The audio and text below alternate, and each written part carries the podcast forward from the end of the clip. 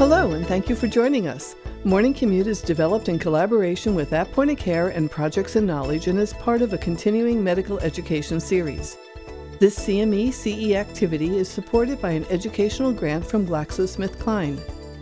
Information about the faculty and disclosures can be found at morningcommutepodcast.com forward slash COPD2. You can use this link to receive your credit and evaluate this program. The URL can also be accessed in the episode notes. Our experts will discuss the diagnosis of chronic obstructive pulmonary disease, COPD, therapeutic options, and managing exacerbations.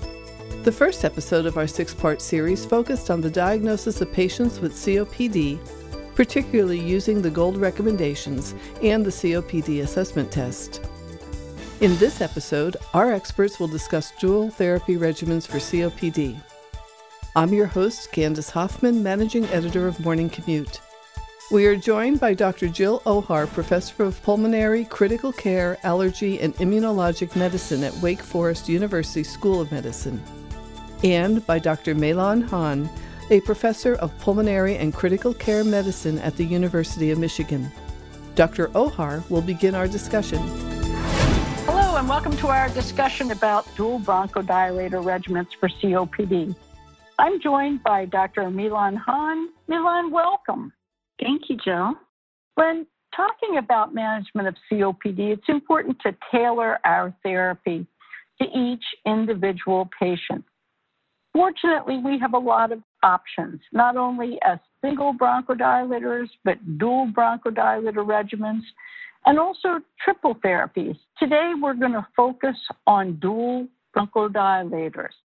In addition to that, we also have an array of devices that are available for administering these various molecules. So, some of the actual agents that we'll be talking about today would include salmeterol, revefenacin, formoterol, glycopyrrolate, tiotropium. Are there any other agents that, that you use routinely that you'd like to mention? Uh, thanks, Jill. I think as you've uh, pointed out, there are a variety of long acting bronchodilators out there, including uh, beta agonists, which you've mentioned a few, as well as uh, muscarinic antagonists.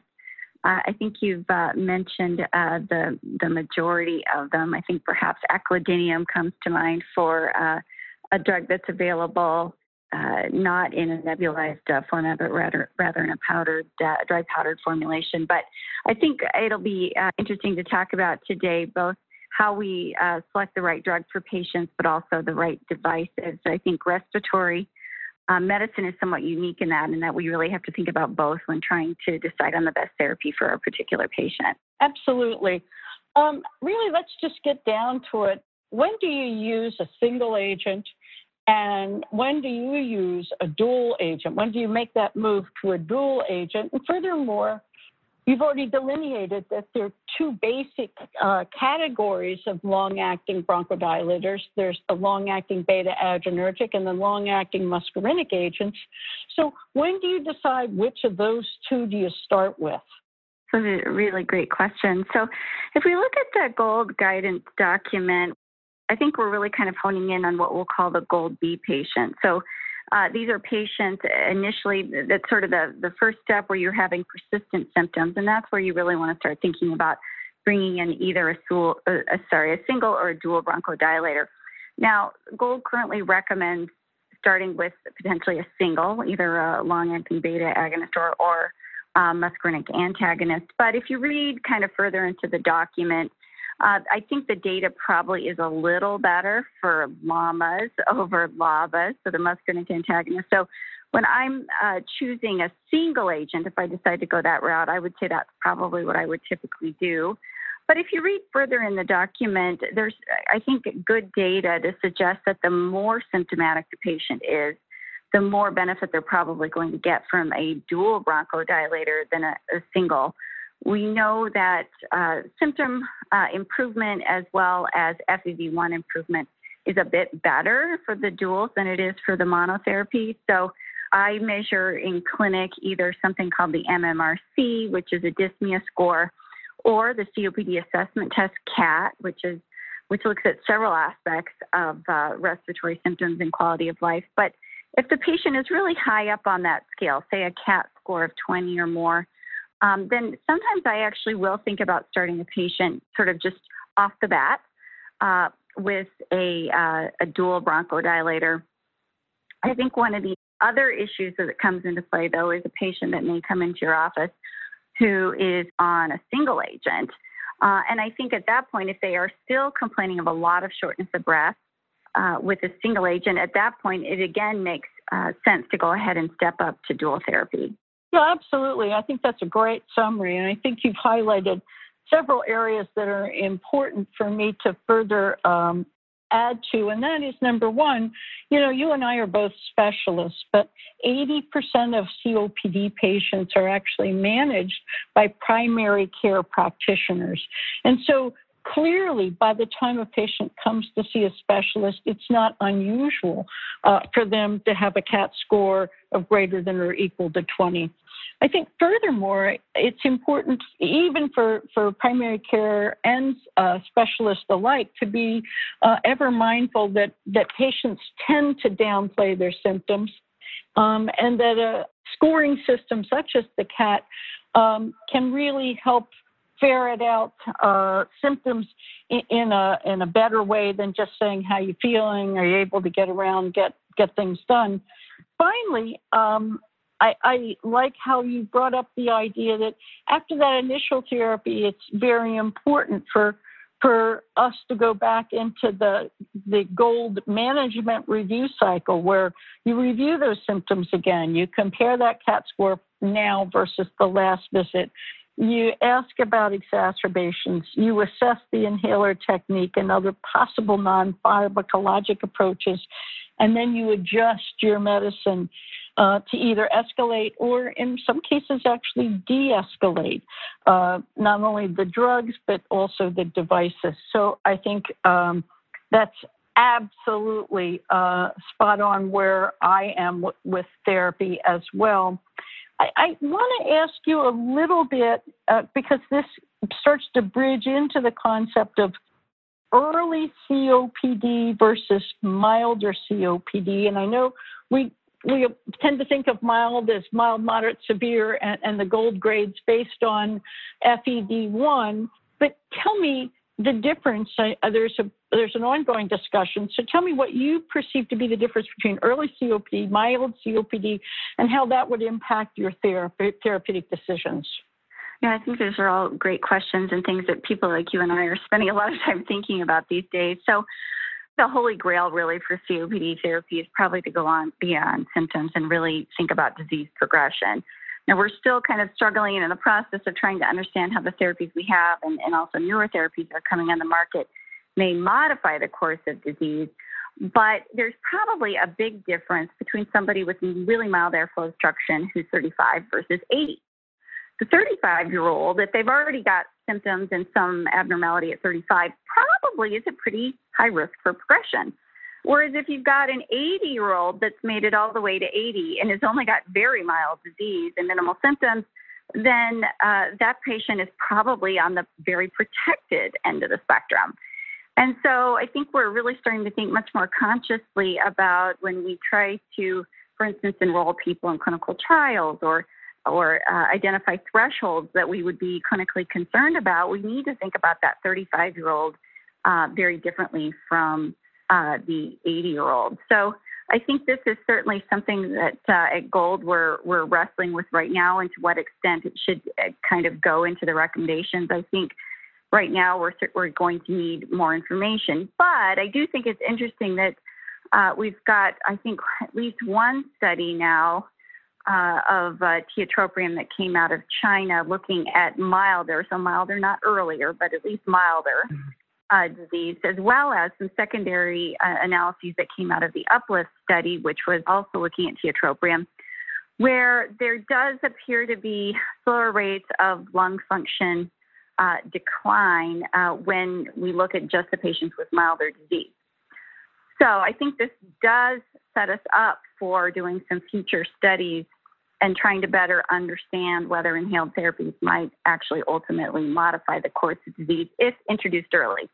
So I think right now it's still a bit of a question mark. It's actually kind of funny. I actually literally just yesterday was emailed out of the blue by uh, a gentleman in Las Vegas who'd just been uh, diagnosed with COPD and saw me on the web and contacted me directly, and that was his exact question. My symptoms are mild. My pulmonary function testing abnormality is still pretty, pretty, uh, you know, mild. What's the evidence? Should I go on a bronchodilator now? So, so you know, he he was sort of asking me out of the blue this the same thing that we're talking about right now. See, this patient was in his uh, he was actually in his mid 50s and a never smoker.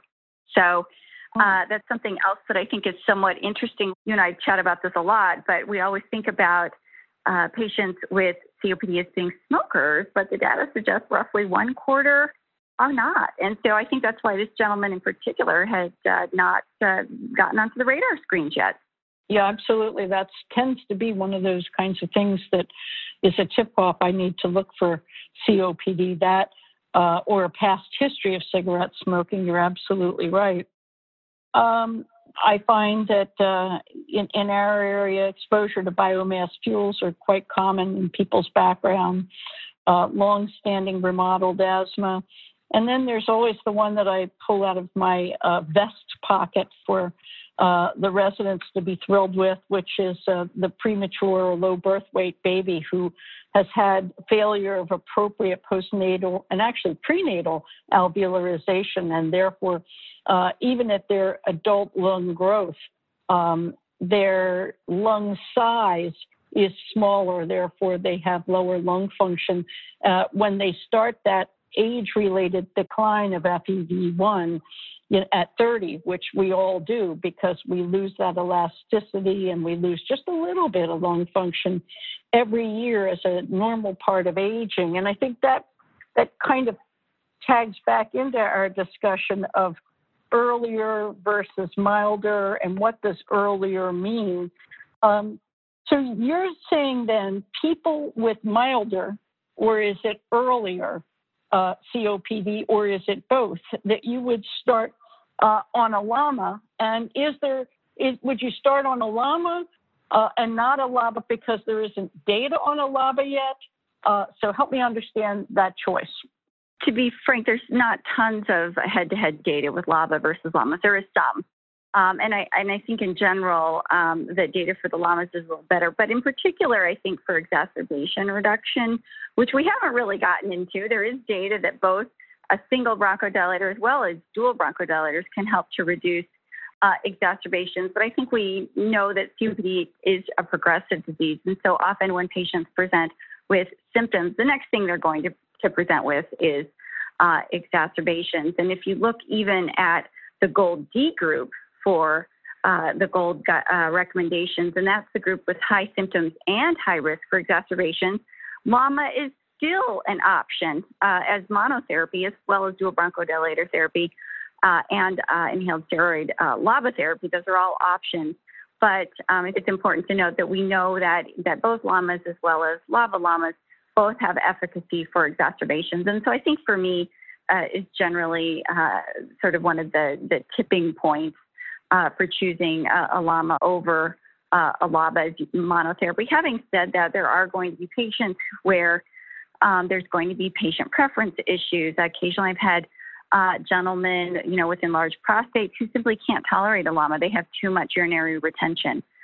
And so, in that case, there may be um, patients where starting off with a LABA is the better choice. Yeah, I think glaucoma might, uh, people with severe glaucoma might fall into that category as well.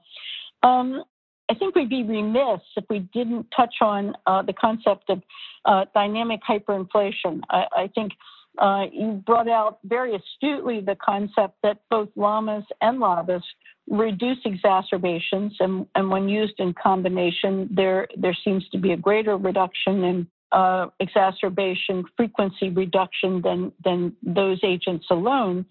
Um, but I think when you talk about early disease, I think the concept of dynamic hyperinflation is so very, very important uh, because I believe that that is the first thing that limits people's exercise capabilities and actually fosters the development of those common comorbidities such as obesity, diabetes, the metabolic syndrome, cardiovascular disease, hypertension, and all of those.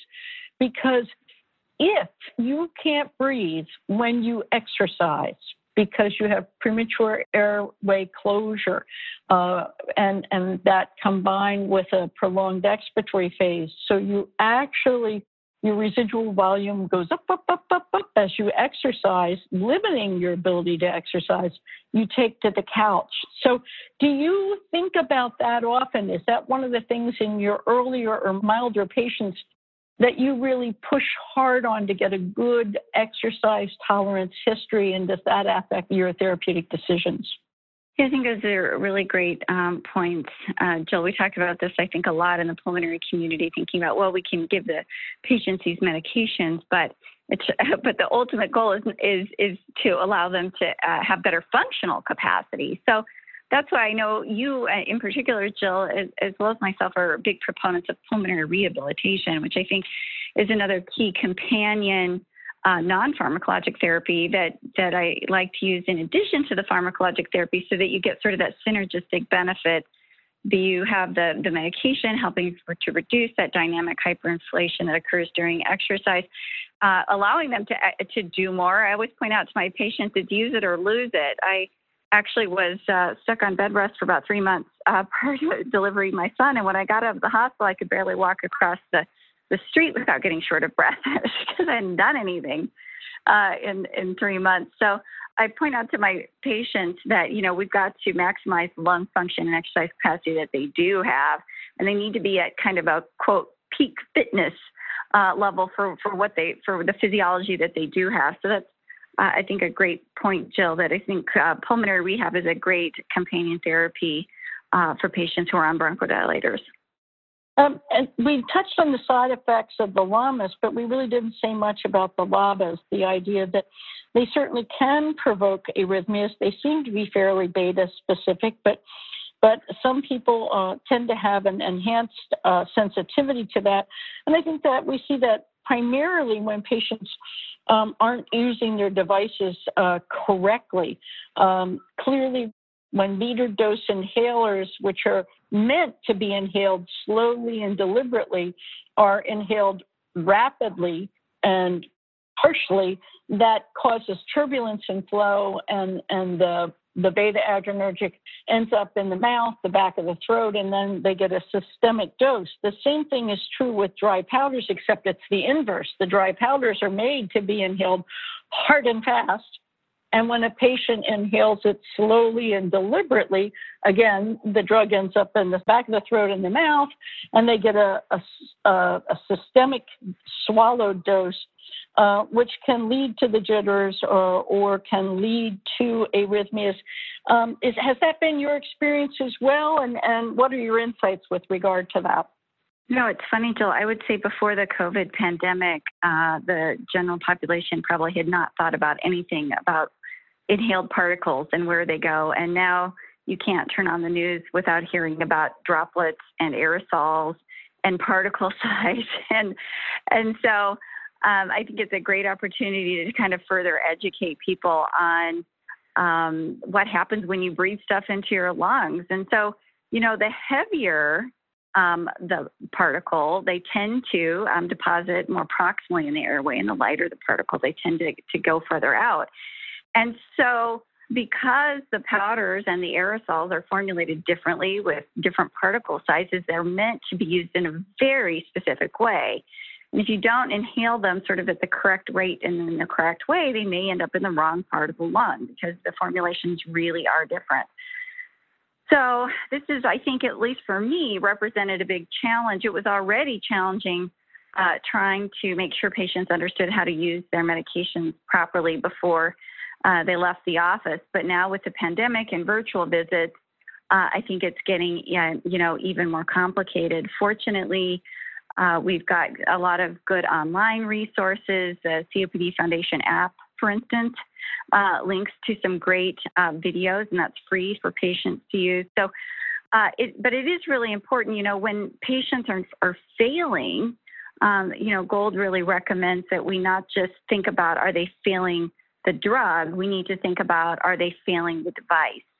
And, uh, and so that's something that, uh, at least typically pre-pandemic anyway, I would, you know, uh, have uh, patients demonstrate how they're using it. We uh, might check them with a device I know you're familiar with called an in-check dial to see what flow rates are generating and to make sure that those flow rates are appropriate for the device that's been given and see whether the patient can be trained to use it properly or not. So I think that's a great point that we always need to think about.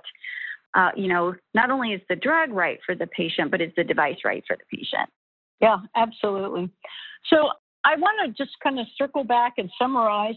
I think it's critical that we think about um, not only single agents, a single LAMA or a single LABA, but in many cases, dual therapy is better than a single agent. Um, and that it's important to start these therapies early uh, to, to help patients with exercise tolerance. And then, as you've already mentioned, to couple that uh, with pulmonary rehab uh, for our patients to get the, the best out of their treatment program that they can. So, thanks a lot for joining me. And uh, I look forward to meeting you again in another podcast. Thanks so much, Jill. Thanks everyone for joining us. Thank you for joining us today. Remember to go to morningcommutepodcast.com forward slash COPD2 to receive your credit and evaluate this program. And be sure to join us for the next episode in this series at morningcommutepodcast.com forward slash COPD3 where doctors Ohar and Han will continue their discussion of therapeutics, particularly the role of triple therapy in the treatment and management of COPD. You can also find all six episodes in this series at morningcommutepodcast.com forward slash COPD.